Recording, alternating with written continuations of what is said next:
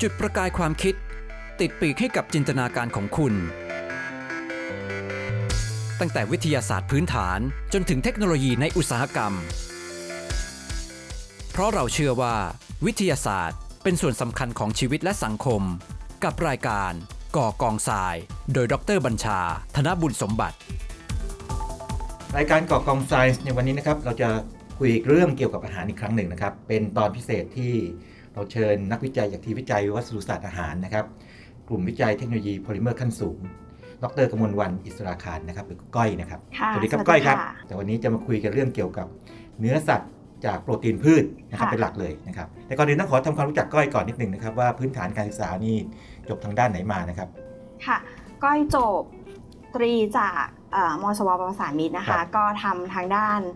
สาขาเอกก็จะเป็นวิทยาศาสตร์การอาหารและโภชนาการ ก็จะมีโภชนาการติดมานิดนึง ครับ แล้วก็สำหรับโทกับเอกเนี่ยจบที่เกษตรทั้งคู่เป็นสาขาวิทยาศาสตร์การอาหารค่ะ ครับเพราะฉะนั้นโอ้โหการศึกษาตรีโทเอกมานี่จะเรียกว่าโฟกัสไปเรื่องอาหาร ใช่ ในมิติ ค่ะ ต่างๆเลยอย่างนั้นใช่ไหมครับ แล้วก็เรื่องโภชนาการนี่ก็ต้องแต่ตอนตรี ใช่ มัน ค่ะ ก็จะเรื่องมีนิวทริชั่นอะไรพวกต่างๆนี่เป็น ค่ะ พื้นฐานด้วยนะครับงั้นขอทราบความสนใจนิดนึงเพราะว่าการที่ใครสักคนที่จะเรียนทางด้านตรีโทเอกเป็นด้านอาหารมาโดยตรงนี่น่าจะมีแพชชั่นหรือความสนใจมากพิเศษ มีมีจุดไหนที่ทำให้สนใจด้านนี้พิเศษไหมครับ อาจจะเป็นคนชอบทานและชอบทำ ครับ ก็เลยมีความรู้สึกว่าอยากรู้ว่ามันเป็นยังไงอยากศึกษาว่าข้างในมันเกิดจากอะไรกว่าจะมาเป็นก้อนเค้กหรือกว่าจะมาเป็นผลิตภัณฑ์อาหารให้เราทานได้อะไรอย่าง อ๋อ เงี้ย ครับ ค่ะ คราวนี้ความสนใจนี่มาจากไหนนะตั้งแต่เด็ก ๆ เลยหรือว่าเห็นคุณแม่ทำหรืออะไรแบบนี้หรือเปล่าที่ทำให้สนใจ อาจจะทั้งคู่ค่ะ ทั้งคู่เลยอ๋อครับแล้วตอนเรียนทำอาหารนี่ทำจากใครนะครับ คุณแม่สอนหรือ ต ว่า อน เรี เรี ย ย นเอง นทำอาหาร คือคุณยายเป็นคนทำอาหารเก่ง คุณ มาก ยาย ค่ะ คุณยายนะ ใช่ค่ะ ณยาย คุณยายเป็นคนทำอาหารเก่งมาก แต่จริงๆนะตอนเด็กๆก็คือเหมือนแค่เป็นลูกมือหั่นนู่นหั่นนี่ ครับ แต่ก็ไม่เคยปรุงทำอาหารไม่เป็นนะคะ ฮะ จนกระทั่งโตมาได้มีโอกาสไปทำวิจัยต่างประเทศอะไรเงี้ย ทีเนี้ยอยู่ด้วยตัวเองแล้วไม่มีใครทำกับข้าวให้ทานแล้วก็เริ่มทำอาหารเอง อ๋อแสดงว่ายิงมาเริ่มทำจริงจังตอนไปไปไปต่างป ต ระ อน เทศ โตแล้ว มันตใช่อน ไป โต ต่าง ต ป อน ระโตเทศ แล้วนะครับ ใช่ เป็นอย่างนั้ ค่ะ นไปอ่ แต่ ครับ ว่าส่วนเบเกอรี่อะไรพวกเนี้ยก็ทำบ้างเพราะชอบทานบางทีก็รู้สึกว่า ร้านนี้มันรสชาติมันยังไม่ได้ดักใจก็ลองมานั่งทำเองว่า ได้ผลเลยจริงน่าจะเหมาะนะครับนักนักวิจัยคนจริงนี่ผมอาจจะเรียกก้อยกลับไปกลับมาระหว่างดรก้อยกับเชฟก้อยก็ได้มั้งนะ ถ้าเกิดว่าในมุมมองของวิชาการก็เป็นดรก้อยนะในมุมมองของคนทำอาหารอาจจะเป็นเชฟก้อยนะครับทีนี้เอ่อต้องขอเรียนถามนิดนึงว่าถึงสมมติว่าตอนปริญญาเอกซึ่งน่าจะลงลึกพอสมควรเนี่ยก้อยทำเอ่อในแง่มุมไหนของอาหารเป็นพิเศษครับ จริง ๆ ต้องไล่มาตั้งแต่ปอตรีก่อน เออ ตั้งแต่ งั้ ปอน ก็ได้ ตรี ครับ เนี่ยชอบคือจำได้เลยว่าเข้าไปบอกอาจารย์ว่าอาจารย์หนูสนใจด้านแป้งอยากทำด้านแป้งและอยากเรียนต่อ ครับ ตอนนั้นก็คือทำเกี่ยวกับศึกษา การใช้แป้งมันสำปะหลังทดแทน แป้งสาลีในเค้กเนยอะค่ะ ครับ ก็เริ่มจากตรงนั้นพอมาปอปอโทก็ยังคงอยู่กับแป้งอยู่แต่อันนั้นเป็นเปลี่ยนเปลี่ยนจากแป้งสาลีแป้งมันมาเป็นแป้งข้าว ครับ ก็ทำเป็นเส้นจันทร์แช่เยื่อแข็ง แล้วก็ปรับปรุงคุณภาพของเส้นจันทร์โดยใช้พวกไฮโดรคลอลอยด์หรือว่าแป้งดัดแปรพวกสตาร์ทดัดแปรอย่างเงี้ยค่ะพอมาเป็นเอกเนี่ยจะลงลึกไปทางสตาร์ทอีกเช่นกัน แต่จะเป็นลักษณะของวัสดุศาสตร์ก็คือ เอาตัวสตาร์ทมันสำปะหลังและสตาร์ทถั่วเขียวเนี่ยมาใช้เป็นเทมเพลตในการฟอร์ม แคลเซียมคาร์บอเนตให้เป็นรูปร่างทรงกลม ปกติ ครับ เอ่อตัวคริสตัลของแคลเซียมค่ะแคลเซียมคาร์บอเนตเนี่ยจะเป็นลักษณะผลึกสี่เหลี่ยม แต่อันนี้เราก็ใช้โครงสร้างของสตาร์ที่เราเหนี่ยวนำให้มีประจุลบ เพื่อ ครับ ที่จะคอลเลกตัวแคลเซียม แล้วก็พอทำแห้งเนี่ยมันก็จะได้เป็นฟิล์มที่มีตัวแคลเซียมคาร์บอเนตเป็นทรงกลมอยู่อยู่ในสตา ครับ ร์นั้น ตรงนี้เริ่มลึกนิดนึงแต่ว่าอยากจะขอให้ช่วยขยายความนิดนึงเพราะเพราะว่ามันน่าจะเป็นจุดสำคัญเหมือนกันเนาะอย่างคริสตัลคือผลึกใช่ไหมครับ ใช่ ผลึก ค่ะ แล้วแคลเซียมคาร์บอเนตมันมันสำคัญยังไงนะครับไอ้แคลเซียมคาร์บอเนตเนี่ยในสตาร์ชอะไรที่ว่าเนี่ย จริงๆอ่ะเริ่มต้นมันแนวความคิดมาจากเอ่อขนมเปียกปูน ฮะ ที่ที่เราใช้เอ่อน้ำปูนใส ครับ กับแป้งรวมกัน แล้วทำไมกลิ่นมันหอมจังเลย ครับ ค่ะ ซึ่งอันเนี้ยคือก้อยทำในในแง่ของแมค a นิซึมเนาะว่ามันเกิดอะไรขึ้นในแป้ง แต่จะมีน้องอีกคนนึงที่เรียนอยู่ด้วยกันเนี่ยเขาทำในแง่ของแอปพลิเคชันเกี่ยวกับกลิ่น ซึ่งก็พบว่าระบบเนี้ยมันช่วยเก็บกลิ่นได้ดีค่ะ คำว่าระบบนี่ที่เก็บกลิ่นได้ดีมันคืออะไรครับมันเกี่ยวกับแคลเซียมคาร์บอเนตเนี่ยรูปเอ่อโครงสร้างมันหรืออะไรครับ ตอนเนี้ยยังยังเป็น question อยู่ว่าตัวแคลเซียมคาร์บอเนตเองมันช่วยแท็บกลิ่นด้วยหรือเปล่า อ๋อ ค่ะ ฮะครับครับแต่ว่ามี hypothesis หรือว่าข้อสมมติฐานว่ามันน่าจะสุดมีส่วนเกี่ยวข้องกันอยู่ ใช่ น ค่ะ สร เพราะเขาเทียบระหว่างมีและไม่มีไอตัวผลึกแคลเซียมเนี่ยกลิ่นที่ปลดปล่อยมาไม่เท่ากัน อ๋อครับกลายเป็นว่าขนมเปียกปูนที่เราคุ้นเคยกันว่าเป็นขนมไทยนี่แบบมีมีความลับทางวิทยาศาสตร์ซ่อนอยู่ ใช่ ถึงขนา ค่ะ ดที่ว่า ต้องใช้งานวิจัยระดับปริญญาเอก ใช่ ไปศึกษามันเลยขนาดนั้น ค่ะ ตอนนี้ลองสรุปรวบยอดความคิดมันนิดนึงได้ไหมฮะตอนที่งานวิจัยปริญญาเอกนี่สิ่งที่ค้นพบนี่คืออะไร สิ่งที่ค้นพบคือเออการใช้น้ำปูนใส หรือ ครับ ว่าภาวะที่เป็นด่างมากๆค่ะ มันจะไปโมดิฟายโครงสร้างของสตาร์ช ครับ ให้มีสายที่อาจจะตัดสายให้สั้นลง แล้วก็ไปทำให้กลุ่มกลุ่ม O เอ่อหมู่ OH กลุ่มอะค่ะ ครับ เปลี่ยนเป็น O O ลบก็คือมีมีประจุที่เป็นลบ พอมีประจุที่เป็นลบปุ๊บพอมันเจอพวกแคลเซียมอะไรเลยค่ะ มันก็เกิดอินเดชันกันได้ เกิดคอสลิงระหว่างโมเลกุล ครับ ฟอร์มโครงสร้างก็จะเห็นเปียกปูนมันจะเฟิร์มขึ้นแข็ง ครับ ขึ้น อืม ประมาณนั้นค่ะ โอเคแสดงว่าไอ้ขนมเปียกปูนที่เรารับประทานกันสบายๆไปชี้แม่ค้าแล้วก็ขอขนมเปียกปูน20 บาทเลยก็ตามนี่มานี่จริงๆแล้วเนี่ยลึกๆแล้วนี่มี ค่ะ มีเคมีใช่ไหมมีเคมี ใช่ อยู่นะครั ค่ะ บเรื่องกลิ่นต่างๆ มีโครงสร้างซึ่งแน่นอนว่าสัมพันธ์กับวัสดุศาสตร์ระดับหนึ่ง ใช่ค่ะ ครับครับนั่นก็เลยเป็นเรื่องที่น่าน่าสนใจมากเพราะว่าจริงๆแล้วเอ่อหน่วยงานที่เราทำงานอยู่เนี่ยก็คือ MTech เนาะเป็นศูนย์ ค่ะ ด้านวัสดุศาสตร์ ค่ะ นะครับเทคโนโลยีนะแต่ว่ามีผู้เชี่ยวชาญด้านอาหารนะครับ ลงลึกมาเลย ค่ะ นะครับทีนี้ก้อยจะอยู่ในในกลุ่มเอ่อวิจัยวัสดุศาสตร์อาหารนะครับคำคำถามคือเอ่องานวิจัยของก้อยหลักๆเนี่ยเป็นเน้นด้านไหนเป็นพิเศษครับในในกลุ่มนี้ ในกลุ่มนี้ก็จะเป็นพอเข้ามาก็จะได้โจทย์เป็นโปรตีนพืชเลยค่ะ เพราะมันอยู่ในกระแสพอดี แต่ทีนี้ก่อนหน้านี้ที่ก้อยก่อนจะมาทำที่นี่ก็เคยเป็น p o s t d o c ที่ที่เกษตรมาก่อน ครับ ก็จะทำหลากหลายค่ะ ทั้งโปรตีนทั้ง digestion ซึ่งหลังจากเนี้ยก็คือเออของสวทชเอง เราก็กำลังจะมีเครื่อง in vitro digestion เข้ามา เพราะฉะนั้น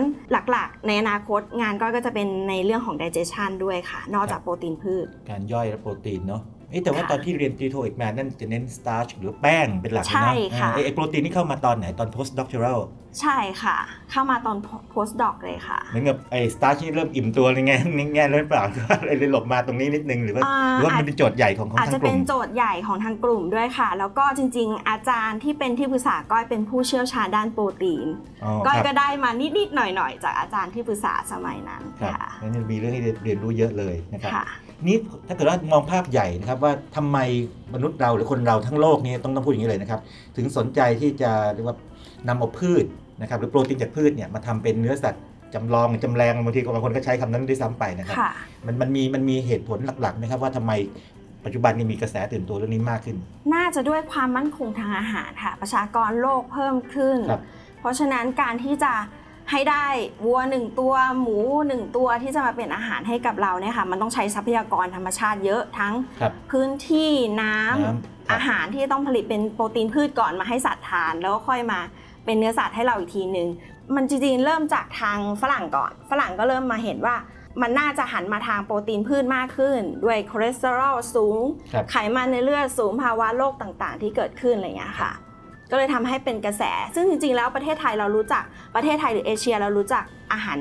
เจ อาหารมังสวิรัตมานานแล้ว ครับ ค่ะ ความเข้าใจของผมคือเอ่อเคยอ่านเจอมานะว่าอย่างนี้บอกว่าฝรั่งนี่บางทีทานพวกไขมันอะไรเยอะเนี่ยอาจจะเป็นเพราะว่าเขาอยู่แถบเขตอบอุ่น ซึ่งมีอากาศหนาวเย็น อันนี้มันมีมีส่วนเกี่ยวข้องไหมครับ เกี่ยวข้องค่ะ อ่าทีทีนี้การการที่เขาสมมติว่าเขาหลบจากเอ่อเนื้อสัตว์แท้ๆซึ่งมันมีไขมันแบบแบบสัตว์เนาะ ค่ะ มามาเป็นพืชเนี่ยไอไอตรงส่วนนี้มันมันมันจะไปทดแทนไอความต้องการพลังงานหรือความอบอุ่นในร่างกายของเขา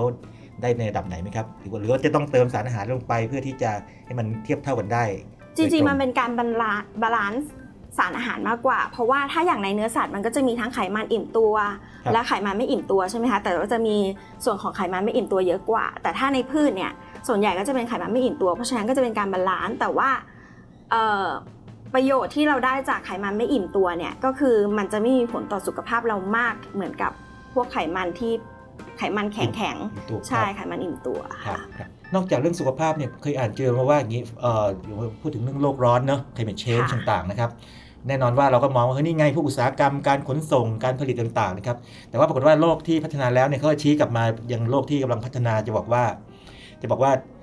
คุณก็เหมือนกันแหละ คุณแบบว่าทำปศุสัตว์ใช่ไหมฮะแล้วก็ไอ้ตัวเอนะวัวเนี่ยมันปล่อยเรียกว่าการเลี้ยงวัวแบบเยอะๆเลยเนี่ยนะฮะมันทำให้เกิดแก๊สมีเทน ซึ่งก็เป็นแก๊สไอ้ที่แก๊สเรือนกระจกที่เป็นอันดับสองเลยในในแง่ของไอ้ความรุนแรงของมันเนี่ยไอ้แง่แง่มุมนี้มีส่วนเกี่ยวข้องกับเรื่องของไอ้ที่เราคุยกันอยู่ไหมครับเรื่องว่าเนื้อสัตว์ เกี่ยวข้อง พืช ค่ะ เกี่ยวข้องเพราะว่าเขาก็มีการศึกษาเหมือนกันว่าการปล่อยก๊าซเรือนกระจกในการเลี้ยงพวกปศุสัตว์อาจจะสูงกว่า การที่เราเพาะปลูกพืช แล้วก็ได้ผลผลิตออกมา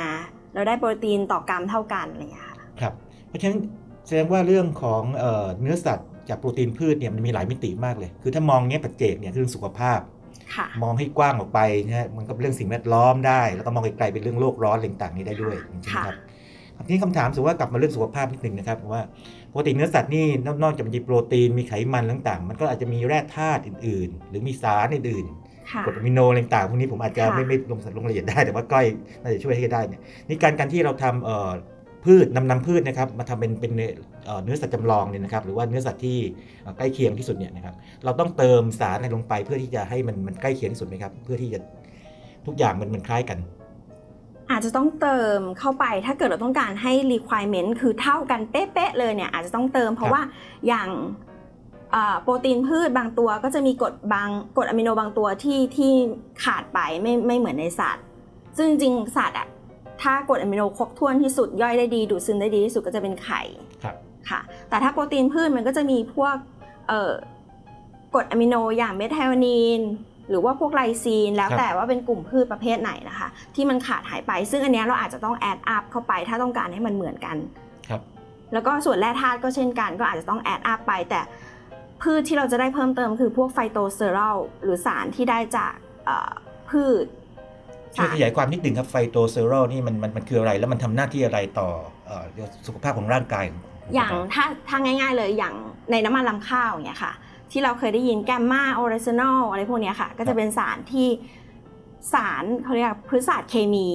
ที่เข้าทาทานเข้าไปแล้วมันจะช่วยบำรุงร่างคือเขาเรียกอะไรช่วยช่วยเกี่ยวกับคอเลสเตอรอลในร่างกาย ช่วยปรับสมดุลไขมันในร่างกายอะไรอย่างเงี้ยค่ะ ครับอืมทีนี้เวลาคนเรารับประทานอาหารนะครับ เข้าใจว่าอย่างนี้นอกจากไอ้โภชนาการแล้วซึ่งจริงๆแล้วเราอาจจะไม่ได้สนใจมันแท้ๆเนอะเพราะว่าไม่มีใครเดินเข้าไปในพัตตาคารแล้วไปดูว่าเมนูนี้มีกี่แคลอรี่ มีสารอาหารอะไรบ้างเนี่ยนะครับ คงจะชอบลักษณะรูปลักษณ์มันเอ่อเรียกว่าอะไรรสชาติใช่ไหมครับ กลิ่นเนื้อสัมผัสต่างๆ ด้วย ในในแง่นี้เนี่ยการการนำเอาพืชแล้วก็โปรตีนจากพืชมาเรียนแบบเนื้อสัตว์เนี่ยมันมีคล้ายๆกับอุปสรรคหรือว่าความท้าทายทางเทคโนโลยียังไงบ้างไหมครับที่ เอ่อนักวิทยาศาสตร์นะครับอย่างก้อยแล้วก็ทีมงานเนี่ยนะครับจะต้องก้าวข้ามไป เพื่อให้ใกล้เคียงกับอ่าเนื้อสัตว์ที่คนเขาชอบรับประทานมากที่สุด ค่ะ รับ ก็ด้วยจากที่กระแส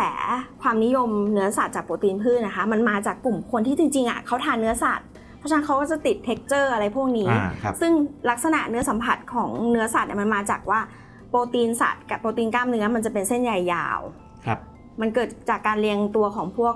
แอคตินไมโอซินอะไรเงี้ย ค ที่ รับ มันยาวๆเป็นไมโอไฟบิลแต่ว่าโปรตีนพืชมันเป็นโปรตีนที่สะสมอยู่ในเมล็ดของพืช ครับ มันก็จะเป็นกอบูล่าโปรตีนคือโปรตีนก้อนกลม โอ้ มันเป็นสาย รูร่างไม่เหมือนกัน ไม่เหมือนมันเป็นสายมันเป็นสายโพลีเพปไทด์นั่นแหละ ครับ แต่ว่ามันมีการม้วนงอของโครงสร้างไม่ได้จัดเรียงตัวเรียงกันเป็นเส้นตรง อ๋อครับผมผมนึกอย่างนี้ได้ไหมครับสมมติว่าเอ่อเปรียบเทียบกับไหมพรมเนาะถ้าเกิดว่าเอ่อ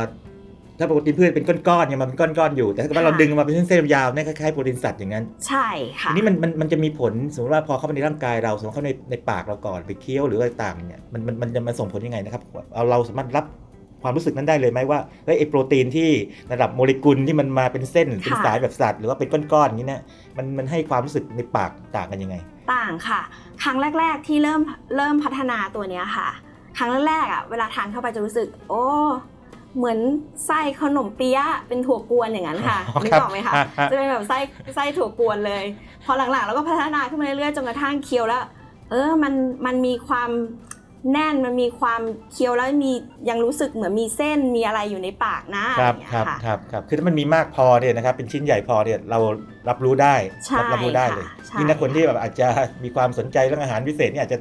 สัมผัสแป๊บเดียวเนี่ยอาจจะรู้เลยเนี่ยนี่ ค่ะ ต่างกันแน่นอน ใช่ค่ะ ซึ่งในในในแง่นี้นี่ทางนักวิทยาศาสตร์หรือนักเอ่อเรียกว่าทางโภชนาการต่างๆด้วยเนี่ยบริษัทนักวิทยาศาสตร์อาหารเนี่ยสามารถที่จะทำให้มันใกล้เคียงได้แค่ไหนแล้วครับแบบเหมือนกันจนกระทั่งแยกไม่ออกไหมหรือว่าโอเค ใกล้เคียงที่สุดเท่าที่ทำได้แล้วอ่าแล้วก็เป็นที่ยอมรับได้อะไรอย่างเงี้ย ค่ะ ตอนนี้จากจากที่เคยลองให้เอ่อหลาย ๆ ท่านชิมนะคะ ไม่ใช่เฉพาะแค่ในองค์กรของเรา ภายนอกองค์กรด้วยที่ที่เข้ามาลองชิมดูเขาก็บอกว่า โอ้ใกล้เคียงมากเลยเหมือนมากเลยไม่บอกไม่รู้ว่าคือโปรตีนพืชคิดว่าเป็นไก่ คิดว่าเป็นไก่อ่า ค่ะ ครับ แต่ว่าก็คือด้วยเทคโนโลยีที่เราใช้ซึ่งเป็นการเหมือนปั่นผสมธรรมดา ไม่ได้ไปสู่เทคโนโลยีขั้นสูง ก็จะเป็นได้แค่เส้นใหญ่สั้น ๆ ก็จะได้ลักษณะคล้ายนัดเกตอะไรพวกเนี้ยค่ะ ครับแปลว่าอาจจะมีกระบวนการอื่น หรือเทคโนโลยีอื่นที่ทำให้เส้นมันอาจจะยาวขึ้น ค่ะ ในแบบนั้น ค่ะ ซึ่งตอนนี้ทางทีมเรากำลังทำเอ่อศึกษาเกี่ยวกับเทคโนโลยีของ extrusion ที่จะทำ ให้โปรตีนพืชมีลักษณะเส้นใหญ่ยาวมากขึ้น ใกล้เคียงกับเนื้อไก่ ที่เวลาฉีกอกไก่มาแล้วมีเป็นเส้นๆอย่างนั้นนะคะ ครับ extrusion นี่ภาษาไทยถ้าคือมันมันมีหลายความหมายเนาะเอ่อถ้าเกิดเป็นวัสดุสัตว์กลางๆในการอัดรีดอะไรอย่างเงี้ย ใช่ แต่ว่าถ้าเกิด ใช่ ว่านึกใกล้เคียงที่สุดนี่ไม่ไม่แน่ใจว่าการเปรียบเที่นี่ถูกกันนะว่าหลอดยาสีฟันหรือว่าพวกหลอดต่างๆนะครับ ถ้าเราบีบมันออกมาเนี่ยมันก็จะออกมาจากตรงไอ้ตรงปากหลอดมันเนี่ยคือใช้แค่แรงอัดมันแล้วมันก็ออกมาตาม ใช่ค่ะ ลักษณะรูปรูปร่างหน้าตัดอย่างนั้น ซึ่งข้างในมันก็จะมีทั้งเพชเชอร์ ทั้งแรงเชียร์ในการจัด ครับ โครงสร้างโมเลกุลให้เป็นเส้น ครับ ร่วมกับความร้อนด้วย ครับ ค่ะ อันนี้เป็นจุดเน้นจุดหนึ่งของงานวิจัยของกลุ่ม ใช่ วิ ค่ะ จัยด้วยใช่ไหมครับ ใช่ค่ะ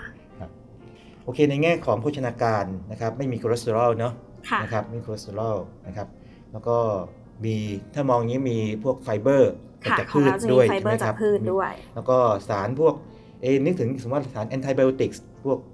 ต้านปฏิชีวนะต่างๆในฮอร์โมนต่างที่ใช้กับสัตว์นี่พวกนี้ก็ไม่น่าจะ ก็จะไม่มี ไม่มี ค่ะ พวกนี้ไปด้วยเลย ใช่ ครั ค่ะ บ ถ้ามองจุดอ่อนมันมีไหมครับในในแง่ที่ว่าจุดหรือว่าจุดที่ต้องพัฒนาได้มองนี้ดีกว่า ค่ะ อ่า จุดอ่อนก็คืออย่างที่บอกว่าถ้าเกิดเทคโนโลยีที่ทำอยู่หรือว่าตัววีชิกที่ออกมาเนี่ย จุดอ่อนของมันก็คืออย่างเส้นใหญ่ยังไม่ยาว ครับ แล้วก็อีกอย่างหนึ่งที่สำหรับโปรตีนพืชเนี่ย ถ้าเป็นถั่วเหลืองเขาก็จะ requirement ของบริษัทหรือว่าผู้ผลิตที่จะต้องส่งออกไปเมืองนอกคือ non GMO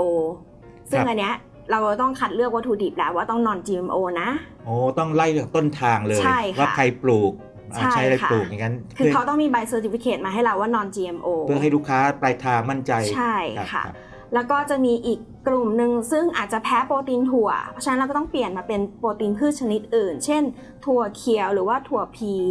ถั่วลันเตาอะค่ะ ครับ เพื่อที่จะหลีกเลี่ยงพวกซอยโปรตีนที่เขาแพ้ ครับ ค่ะ อย่างผลิตภัณฑ์วีชิกนะครับที่ที่ก้อยพูดถึงเนี่ยนะครับมันต้องคล้ายๆผ่านมาตรฐานอุตสาหกรรมมา หรือว่าอาจจะออยหรืออะไรก็ตามไม่แน่ใจที่ที่มันคล้ายๆ กับว่ามารับประกันว่าอ่าสาสามารถรับประทานได้ แล้วก็มีความปลอดภัยต่างๆนะครับแล้วก็ ค่ะ สามารถส่งออกไปยังกลุ่มลูกค้าที่เขาสนใจนะครับผลิตภัณฑ์กลุ่มนี้ ค่ะ บ้างไหมครับ ตอนนี้วีชิกยังเป็นต้นแบบห้องปฏิบัติการอยู่ค่ะ ครับ ด้านการวิเคราะห์ทดสอบพวกนั้นเราเรายังไม่ได้ทำนะคะ ครับ แต่ทีนี้เรื่องกฎหมายอาหาร ตอนนี้ก็เหมือนได้ข่าวว่าออยกำลังดูในเรื่องกฎหมายว่าต้องมีข้อกำหนดในบะอะไรบ้างสำหรับผลิตภัณฑ์โปรตีนจากพืช ของเรายังไม่มีกฎหมายที่ออกมาเป็นเป็นพรบหรือเป็นอะไรอย่าง อ๋อ เงี้ย ยังไม่มี ค่ะ นะ ไม่ นะ มี นะนะวันที่ใช่คุยกัน ค่ะ อยู่อยู่นี้นะครับมีนาคมนะครับ2564 ไม่มี ค่ะยังไม่มี แต่ว่าแนวโน้มนี่ก็เข้าใจว่าน่าคงต้องมีใน คงต้อง ในที่สุด มีเพราะว่าบริษัทอุตสาหกรรมผู้ผลิตอาหารเริ่มสนใจมากขึ้นแล้ว ก็คงจะต้องมีต่อไป ว่าจะต้องมีโปรตีนเท่าไหร่ถึงจะเค็มได้ว่าเป็นเนื้อไก่จากโปรตีนพืช หรือว่าจะต้องมีสารอาหารอะไรเท่าไหร่คิดว่าต่อไปคงจะต้องมี ครับ ว่าเป็นเกณฑ์มาตรฐาน อืมอืม ค่ะ ในส่วนนี้นี่นอกจากออยแล้วนี่เวลาเขาทำงานจริงเนี่ยเขาใช้นักวิชาการจากที่ไหนไปมีส่วนร่วมบ้างไหมครับ หรือว่าทางทีม m t e c h เองมีมีบางคนเป็นตัวแทนไปเป็นกรรมการไหมณณปัจจุบันนี้ ณปัจจุบันทาง m t e c h ยังไม่ได้เป็น ยังไม่เป็นในส่วนนี้ ค่ะ ใน นะครับ ส่วนนี้ค่ะ มันอาจจะต้องต้องต้องรอตรงนี้นิดหนึ่งแต่ ค่ะ แต่คาดว่าไม่น่าจะนาน เพราะว่ามันคล้ายๆกับเทรนด์มันมาแล้ว อุตสาหกรรมก็พร้อมที่จะทำ ค่ะ แต่ก่อนอุตสาหกรรมจะขายได้มันก็ต้องมีพวกนี้มาก่อนเนี่ยไปไปรับรอง ใช่ค่ะ เขาใช่ไหมครับ ตอนนี้อาจจะเป็นใช้กฎหมายประเภทเดียวกับพวกอาหารมังสวิรัตหรืออะไรพวกเนี้ยค่ะ อาหารเจอาหารมังสวิรัต ครับ ขอทราบเออเรียกว่ามองภาพรวมในแง่ของผลิตภัณฑ์ที่ทางก้อยและทีมช่วยกันทำมานะครับ มีวีชิกซึ่งเป็นการเรียนแบบเนื้อไก่ใช่ไหมครับ ค่ะ ตัวนี้เมื่อกี้ที่บอกมามาจากอะไรนะครับมาจากถั่ว อันนี้มาจากถั่วเหลือง ถั่วเหลือง ค่ะ นะครับถั่วเหลือง ค่ะ ถั่วเหลือง ที่เลือกถั่วเหลืองนี่เพราะอะไรครับมันสามารถใช้อย่างอื่นได้ไหมอะไรอย่างนี้ ถั่วเหลืองเป็นเขาเรียกอะไรวัตถุดิบที่เราเราหาในได้ง่ายในบ้านเราแล้วอ่าค่ะโอเคครับ แล้วก็ต้นทุนก็ไม่ได้สูงมาก เมื่อเทียบกับโปรตีนถั่วเขียว ซึ่งตอนนี้บ้านเราต้องอยู่ระหว่างการพัฒนาคุณภาพของโปรตีนถั่วเขีย งั้ ว นดูจากเอ่อต้นทุนที่มีอยู่นะครับ ใช่ ว่ามีมากพอนะครับมีมากจนปริมาณมากพอราคา ค่ะ สมเหตุสมผลด้วย ใช่ค่ะ นะครับสมมติว่าถ้าคาดการณ์ไปหลังจากการพัฒนาเนี่ยต่อยอดจากตัว R เป็นตัว D พัฒนาขึ้นมาเนี่ยราคามันเนี่ยสมมติว่าต่อน้ำหนักเนี่ยนะครับมันจะเรียกว่าสูสีกับไก่ที่มีอยู่ท้องตลาดไหมหรือยังอาจจะยังแพงกว่าบ้างระดับหนึ่งแต่ว่าสำหรับผู้บริโภคกลุ่มนี้อาจจะยังเอ่อชื่นชอบเนื่องจากว่าโอเคมาจากพืชนะอะไรอย่างนี้เป็นต้น ด้วยราคาต้นทุนการผลิตคิดว่าสูสีกับไก่ค่ะเผลอๆอาจจะถูกกว่า อ๋อครับ ค่ะ ก็แสดงว่าใกล้เคียงกันหรืออาจจะถูกกว่าได้ด้วย ค่ะ จุดที่มันถูกกว่านี่มันเพราะอะไรครับมันมันไม่ต้องไปทำระบบฟาร์มแบบไก่หรือว่าอะไรไงที่ที่มัน ค่ะ ช่วยเซฟคอส ที่ที่ลองสำรวจจากราคาตลาดท้องตลาดที่ขายอกไก่ต่อร้อยกรัมนะ ค คะ รับ กับราคาวัตถุดิบที่เราใช้อย่างเงี้ยยังราคาถูกกว่าค่ะ ครับ ถึงแม้เราจะเป็นการซื้อแบบขายปลีก เรา ครับ ไม่ได้ซื้อวัตถุดิบแบบ ส่วนผสมแบบหลาย ๆ ตันแบบที่โรงงานซื้อนะคะ เราซื้อทีละโลสองโลห้าโลอะไรอย่างเงี้ยค่ะ อ๋อ ก็ยัง โอเค ถูกกว่า เฮ้ยในแง่เศรษฐศาสตร์นี่น่าจะไปได้ ไม่ใช่อุป ค่ะ สรรคใหญ่ นอกจากไก่แล้วมีเนื้อสัตว์แบบอื่นที่เรียนแบบด้วยพืชอีกไหมครับ ที่ทางทีมทำอยู่ ตอนนี้ยังไม่มีค่ะ แต่มองไว้ที่ซีฟู้ดค่ะ กลุ่มของซีฟู้ ก ด ลุ่มอาหารทะเล ใช่ อาหารทะเล ใช่ อาหารทะเลนี่ก็มีทั้งเรียกว่า กุ้ง ปลา ค่ะ กุ้งอะไรอย่างนี้กุ้ง ค่ะ เออทำไมถึงเลือกกุ้งถามคำนี้ อาจจะเป็นความชอบ ครับ โดยส่วน ตัว ถ้าเราเริ่มอะไรจากความชอบมันก็ ไป เรา ไป ก็จะ ไปไปไกล ได้ ที่ ไกล นี่อันนี้น่า จริงเราทุกคนทีนี้กุ้งกุ้งมันจะมีประเด็นแบบนี้เนาะเอ่อด้วยว่าอย่างนี้ถ้าเป็นกุ้งทะเลแล้วตามเข้าใจว่าอย่างนั้นนะคอเลสเตอรอลสูงใช่ไหมโอเคโปรตีน ค่ะ อาจจะต่ำเลยนะคอเลสเตอรอลสูงนี่ในแง่ของกุ้งที่มาจากพืชทำจากโปรตีนพืชนะครับมันมีมันมีแง่มุมดีๆ อื่นอีกไหมครับ ที่เทียบกับกุ้งจากธรรมชาติจริง จริงๆ แง่ดีนั้นตอนนี้ยังไม่แน่ใจ เพราะว่าเราต้องดูว่าส่วนผสมที่เราใส่เข้าไปมีอะไรบ้างใช่ไหมคะว่า เราต้องใส่อันไหนมากน้อยแค่ไหน แล้วมันจะออกมาสุดท้ายแล้วไฟนอลนิวทริชั่นคอนเทนต์เป็นเท่าไหร่ แต่ทีนี้ความท้าทายของการทำกุ้งก็คือด้วยเท็กเจอร์ของกุ้งที่มันจะแบบดึงๆอะค่ะ สู้ฟัน แล้วก็ เออ ไม่ ใช่ ได้เป็น มันหยุ่ เนๆส้นมันหยุ่นๆใช่ไหมมันหยุ่นๆ ดึงๆเราจะทำยังไงให้โปรตีนพืชที่เป็นโปรตีนก้อนกลมมีความดึงได้เหมือนกับกุ้ง เอ่อความยืดหยุ่นเอ้ย ค่ะ ไอ้ความดึงนี่ภาษาวิชาการมีชื่อเรียกไหมครับหรือไง หรือว่าว่านี่มีการเรียกแบบง่าย อาจ ๆ จะ นะ เป็นสปริงจิเนต สปริงจิเนสอ๋อ ค่ะ เด้งดึงเอาเอาเคี้ยวมันกรุบกรุบ ใช่ ไม่กรุบกรุบมันดึงหยุ่นหยุ่นมันหยุ่นหยุ่นใช่ไหม แน่นแน่นๆหยุ่นๆค่ะ เอ้ยขอขอขอความรู้นี้เลยดีกว่านะแบบกุ้งนี่มันก็มีกุ้งทะเลกุ้งแม่น้ำใช่ไหมอะไรอย่างนี้นะฮะมันมีความ ค่ะ แตกต่างกันไหมในแง่ของเนื้อมัน ถ้าเกิดต้อง น่า ต้องอาจ จะ จะเรียนแบ ต่า บ ง แบบนั้น ค่ะ กุ้งที่พยายามจะเรียนแบบเป็นกุ้งแบบไหนฮะกุ้ง อาจจะเป็น วล ลักษณะ กุ้แม่ ข น้ำ องกุ้งทะเล กุ้งทะเล ค่ะ ครับครับ มันเป็นความท้าทายเราก็ต้องหาความท้าทายที่ที่ที่สุด เพราะว่าถ้าเกิดเราสามารถทำสูงสุดได้แล้ว ยากยาก เรา ได้ ก็ย้อน พูด กลับ ง่าย มา ง่า ได้ ยง่าย ใช่ มาก็จะง่ายขึ้นอย่างนี้ใช่ไหม ค่ะ ครับทีนี้กุ้งมันก็จะมีเรื่องของโอเคเนื้อไอ้ดึงๆที่ว่านี่ใช่ไหม ใช่ spring แล้วก็ genius สี สีอ่ะใช่ใช่ก็ถามว่าไอ้ ใช่ สีส้มๆนี่ทำไงนะครับ ส่วนใหญ่สีส้มๆ ก็คือเราแก้ปัญหาด้วยสีผสมอาหาร อาจจะเป็นสีธรรมชาติหรือสีสังเคราะห์ ครับ ค่ะ อาจจะต้องแก้ด้วยวิธีนั้น ครับ ค่ะ หรืออาจจะใส่สีของแครอทแต่ทีนี้มันจะเป็นลายเส้นๆอย่างเงี้ยอาจจะต้องมาอันนี้อาจจะเป็นเป็นขั้นตอนของโม หรืออะไรตอนที่ช่วงขึ้นลูก ครับ ค่ะ แต่สีที่โปรตีนพืชเราก็จะเห็นจากอันที่เป็นเนื้อไก่จะเห็นว่าสีมันจะออกขุ่น ครับ ๆ เหลืองๆ ขุ่นๆ อันเนี้ยต้องมาที่สูตรแล้วว่าเราทำยังไงให้สีมันออกขาว โดยที่เราไม่ต้องไปไปทางเคมี ครับ ยังธรรมชาติอยู่แต่ให้สีใกล้เคียงกับกุ้งได้นะคะ อืมแต่กุ้งนี่มันมีเฉพาะคนที่รับประทานอาหารนี่ทุกคนจะรู้เลยว่ากุ้งนี่มันสุกง่าย มันมันมันมัน ใช่ค่ะ มันจะมีแง่มุมเรื่องนี้ในแง่ของการออกแบบเอ่อเรียกว่ากุ้งนะครับที่ทำจากโปรตีนพืชไหมเพราะสมมติว่าเราเอาไปกินสุกี้หรือกินอะไรก็ตามนะมีเนื้อไก่กับกุ้งนะไก่หรือว่าอย่างอื่นเนี่ยต้องเรียกว่าลวกนานหน่อยใช่ไหมแต่กุ้งนี่ลงไปแป๊บเดียวรู้เลยถ้าเกิดนานเกินไปมันจะแข็งแข็งๆด้วยซ้ำไปอะไรอย่างเงี้ยเป็นต้น ค่ะ ในในในแง่นี้นี่ ใน มันมัน แง่ มี มุม อืม ที่เอาโปรตีนพืชมาโดนความร้อนต่อไปโปรอย่างอย่างอันเนี้ยค่ะ ครับ คิดว่ากรณีกุ้งไม่มีปัญหา แต่กรณีที่จะไปโดนความร้อนเยอะๆเนี่ยจะมีปัญหาสำหรับโครงสร้างที่เราออกพอจะออกแบบได้นะคะ เพราะตอนนี้เราก็ยังมีปัญหาอยู่ว่าถ้าเกิดเอาไปต้มนานๆ มันจะแข็ง อ๋อครับโครงสร้างเปลี่ยน ใช่ค่ะ เปลี่ยน ซึ่งก็กลายเป็นโจทย์วิจัยอีกโจทย์หนึ่ง ใช่ เหมือนกันว่า ค่ะ ถ้าเกิดว่าต้นมันนานเนี่ยจะเป็นอย่างนี้งั้น ค่ะ การการว่ากุ้งเนี่ยอาจจะง่ายในแง่ในแง่นี้ในแง่ของไอการที่โดนความร้อน ค่ะ ตอนโดนลวกหรือว่าไปต้ม ค่ะ แบบนั้นใช่ไหมครับ ใช่ค่ะ เขาทำความรู้อีกหนึ่งนะครับเอ่อถ้าเกิดอ่านพวกข้อมูลจากทางโลกตะวันตกอีกเนาะเขาจะนิยมรับประทานเนื้อวัว ค่ะ เนื้อวัวมากเลยเราพูดถึงพูดถึงวัวต่างๆทดแทนเป็นสเต็กอย่างเงี้ยพูดง่ายๆอย่างเงี้ย ค่ะ เออเออเออเรื่องนี้มันมีความท้าทายในแง่ทางวิชาการยังไงไหมครับว่าถ้าเกิดว่าจะทำเนื้อวัวเนี่ยนะครับเกิดว่ามีบางคนไหนรับประทานของต่างประเทศบ้างของไทยบ้างนะ ค่ะ เนื้อวัวเอ่อความท้าทายจะอยู่ที่สี ครับ สีแดงๆที่เห็นออกมา ครับ ค่ะ ซึ่งสีอันเนี้ยมันเอ่อเขาก็จะมี 2 แบบเนาะ บางคนก็จะใช้เป็นพวกแบบบีทรูท ครับ ที่เห็นตามส่วนประกอบที่เขาใช้กันนะคะ จะเป็นพวกบีทรูทหรือว่าสีสังเคราะห์ หรือว่าจะมีการสังเคราะห์ไอ้ตัวฮีมขึ้นมา ซึ่งอันเนี้ยก็จะใกล้เคียงที่สุด ทีมคือฮิโมโกลบินที่มัน ใช่ ให้ ค่ะ ให้สีแดงในเลือด ใช่ค่ะ อืมพูดง่ายๆคือคนเรายังติดรูปลักษณ์มันอยู่พอสมควรนะก็ต้องทำให้มัน ใช่ ใกล้เคียงที่สุด ค่ะ เลย แต่ว่าอย่างเนื้อนี่เนื้อเนื้อวัวนี่เป็นเป็นเป้าหมายหนึ่งของของกลุ่มวิจัยตอนนี้ไหมครับ หรือว่ายังยัง ยังค่ะ เราอยู่ตอนนั้นแสดงว่าเราเราลองมองเอ่อตลาดในกลุ่มของทางคนไทย ใช่ อาจจะบวกกับทาง ค่ะ เอเชียมากนิดหนึ่ง ใช่ ว่าไก่ ค่ะ เขาประทานเยอะ ค่ะ กุ้งด้วย ค่ะ ใช่ไหมครับนอกจากไก่กับกุ้งแล้วมีอย่างอื่นอีกไหมที่อาจจะมาในคนใกล้เพราะว่าไก่เนี่ยเริ่มเป็นต้นแบบที่จะขยายผลละ ค่ะ กุ้งกำลังทำอยู่นะครับอย่างนี้ย ก็อาจจะเป็นปลาเป็นหมูอะไรอย่างเงี้ยค่ะ ครับ ก็เป็นอาหารที่คนไทยนิยม ใช่ รับประทาน ค่ะ มากเลย สมมติว่าถ้าถามว่านี้คือถ้าถ้ามองในต่างประเทศนี่มันมันไประดับหนึ่งแล้วเหมือนกันเนาะมีถึงขนาดเป็นคอมเมอร์เชียลแล้ว เราจะมีจุดที่แตกต่างจากเอ่อของในต่างประเทศยังไง จุดขายของเราพูดง่ายๆเอ่อที่ที่ทำให้มันแบบคนมองว่าโอเคแบบซื้อของที่มาจากการวิจัย M-Tech นี่นะครับถึงจะได้จุดนี้ซึ่งที่อื่นไม่มีเป็นต้นนะ ที่เคยลองจากที่ลองเอาพีนิกของต่างประเทศมาลองใช้อะค่ะ เขาจะต้องมีขั้นตอนที่เอาไปแช่แข็งก่อน เพื่อเหมือนเพราะว่าเพื่อเพื่อให้มันได้โครงสร้างใกล้เคียงกับไก่ แต่ของเราพอปั่นผสมปุ๊บ สามารถไปต้มแกงทอดอะไรได้เลย อ๋อครับครับ ค่ะ พร้อมกว่า ค่ะ พร้อมที่จะไปเอาไปทำเป็นปรุงเป็นอาหารต่างได้ได้เร็วกว่า ค่ะ หรือไม่ก็คืออย่างที่เห็นของเมืองนอกบางบางอันเนี่ยเขาก็ยังมีการใส่โปรตีนไข่ลงไป ครับ ค่ะ เพื่อช่วยเรื่องเรื่องเท็กเจอร์ค่ะ แต่ ครับ ของเราไม่มีของเราเป็นวีแกนเลยค่ะ อ๋อใช่ใช่บอกคือถามเหมือนกันเพราะว่าถ้าวีแกนนี่จะค่อนข้างจะเข้มข้นหน่อยเนาะ ค่ะ นะครับอ่า ค่ะ ไข่นี่ก็ไม่ได้นะ ค่ะ แม้แต่เคยเคยทราบมาว่าพวกวีแกนนี่แม้แต่เสื้อขนสัตว์อะไรต่างๆนี่เขาก็จะไม่เอาเลยเพราะว่า ค่ะ คุณเอ่อทำร้ายสัตว์หรือคุณอะไรก็ตามเขามองแบบนั้นเลย ค่ะ จะ เราเป็น ก วี ว่า แกนเลย เข้มกว่ามังสวิรัต ค่ะ อ่าครับ แต่ถ้าเกิดว่าเราจะเอาไปเค็มเป็นอาหารเจ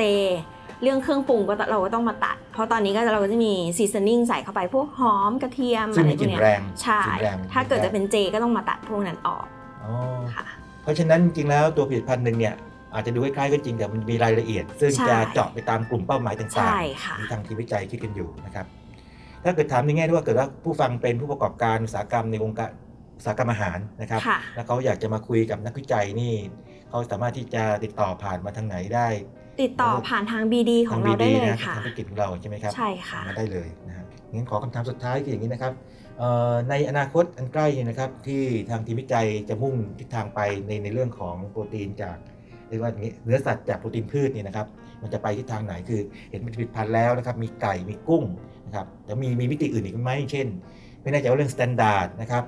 เรื่องมาตรฐานว่าอาจจะมีส่วนร่วมในการที่กำหนดมาตรฐานหรือเปล่านะครับหรือว่าจะมีงานวิจัยอื่นที่มันคาบเกี่ยวกับเรื่องนี้นะครับ ค่ะ จริงๆของเราโปรดักที่เกี่ยวกับโปรตีนพืชเราจะมีอย่างหนึ่งก็คือ e m p r o d i n ครับ ซึ่งเป็นเอ่อผลิตภัณฑ์เครื่องดื่มชนเอ่อโปรตีนสูงชนิดเจล ก็คือจะมีลักษณะโครงสร้างที่เป็นเหมือนเจลลี่ดริงก์อะค่ะ ครับ แต่ของเราจะมีโปรตีนสูง แล้วก็มีแคลเซียมค่ะก็จะมีตัวนั้น แล้วก็อนาคต เราอาจจะดูลักษณะของอัตราการย่อยของพวกโปรตีนพืชว่ามันต่างจากสัตว์ไหม คือเราอะกินโปรตีนพืชกัน แต่สุดท้ายแล้วเราได้โปรตีนมากน้อยแค่ไหน จากที่เราทานเข้าไป โอคครับครับ การดูดซึม กา เป็ ร นยัง ย่ ไง อยดูดซึมเป็นยังไงฮะ ค่ะ อ่าได้เทียบเท่ากับคนที่สัตว์ไหมอะไรอย่างนี้ ใช่ เป็นต้นนะ ค่ะ ฮะหรือว่าหรือว่ามีความเปรียบเทียบมากน้อยหรืออย่างไรอย่างนี้ใช่ไหมครับ ใช่ ลง ค่ะ ไปลึกอีกหนึ่งขั้นเลย ค่ะ อันนั่นก็ทิศทางในอนาคตแสดงว่าทางทีมวิจัยนี่ก็ต้องมี publication หรือการตีพิมพ์บทความคู่ขนานไปกับการพัฒนาเทคโนโลยีผลิตภัณฑ์ไปด้วย ค่ะ อย่างนี้ใช่ไหมครับ ค่ะ แล้วก็มีอะไรฝากให้กับคุณผู้ฟังไหมครับว่าถ้าเกิดใครสนใจเรื่องของไอ้เนื้อสัตว์จากโปรตีนพืชนี่นะครับ ก็จะมีคำถามมาที่จะสอบถามมาได้โดยตรงไหมหรือว่าต้องสอบถามผ่านใครยังไงนะครับ ก็ถ้าเกิดสนใจอยากจะเข้ามาคุยเกี่ยวกับเอ่อการต่อยอดผลิตภัณฑ์วีชิกที่เรามี หรือว่าอยากจะร่วมวิจัยร่วมกันก็ติดต่อผ่าน BD ของทาง MTech ได้เลยค่ะ ครับก็ในวันนี้นะครับก็เรียกว่าคุณผู้ฟังคงได้ภาพรวมนะครับแล้วก็รายละเอียดบางอย่างที่น่าสนใจมากเลยนะครับ เพราะว่างานวิจัยเรื่องของเนื้อสัตว์จากโปรตีนพืชเนี่ยนะครับไปถึงขั้นที่จะทำต้นแบบผลิตภัณฑ์อาหารออกมาแล้วนะครับแล้วก็เรามีนักวิจัยที่มีมีแพชชั่นสูงมากนะครับแล้วก็มีความชำนาญนะครับความชำนาญแล้วก็ทำงานร่วมกับนักวิจัยท่านอื่นนะครับแล้วก็มีองค์กรที่เกี่ยวข้องนะครับอย่างเช่นบริษัทเอกชนเข้ามาร่วมมือกับเราแล้วนะครับดังนั้นอนาคตสดใสแน่นอนนะครับแล้วก็ทิศทางของโลกก็ไปทิศทางนี้ด้วย นะครับตลาดน่ากำลังโตพอสมควรเลย วันนี้ขอบคุณดรกมลวันนะครับอิสระคารนะครับคุณก้อยนะครับที่มาให้ข้อมูลกับเรานะครับ ค่ะ ขอบคุณมากครับ ค่ะ ขอบคุณค่ะ และนี่คือรายการก่อกองทราย คุณผู้ฟังสามารถติดตามรายการได้ทาง NASDAQ Podcast ช่องทางต่างๆ ทั้งแอปบน PC iOS และ Android และพบกันใหม่ตอนหน้าครับ หากคุณเห็นว่าพอดแคสต์นี้มีสาระประโยชน์ก็แชร์ให้กับเพื่อนของคุณด้วยนะครับ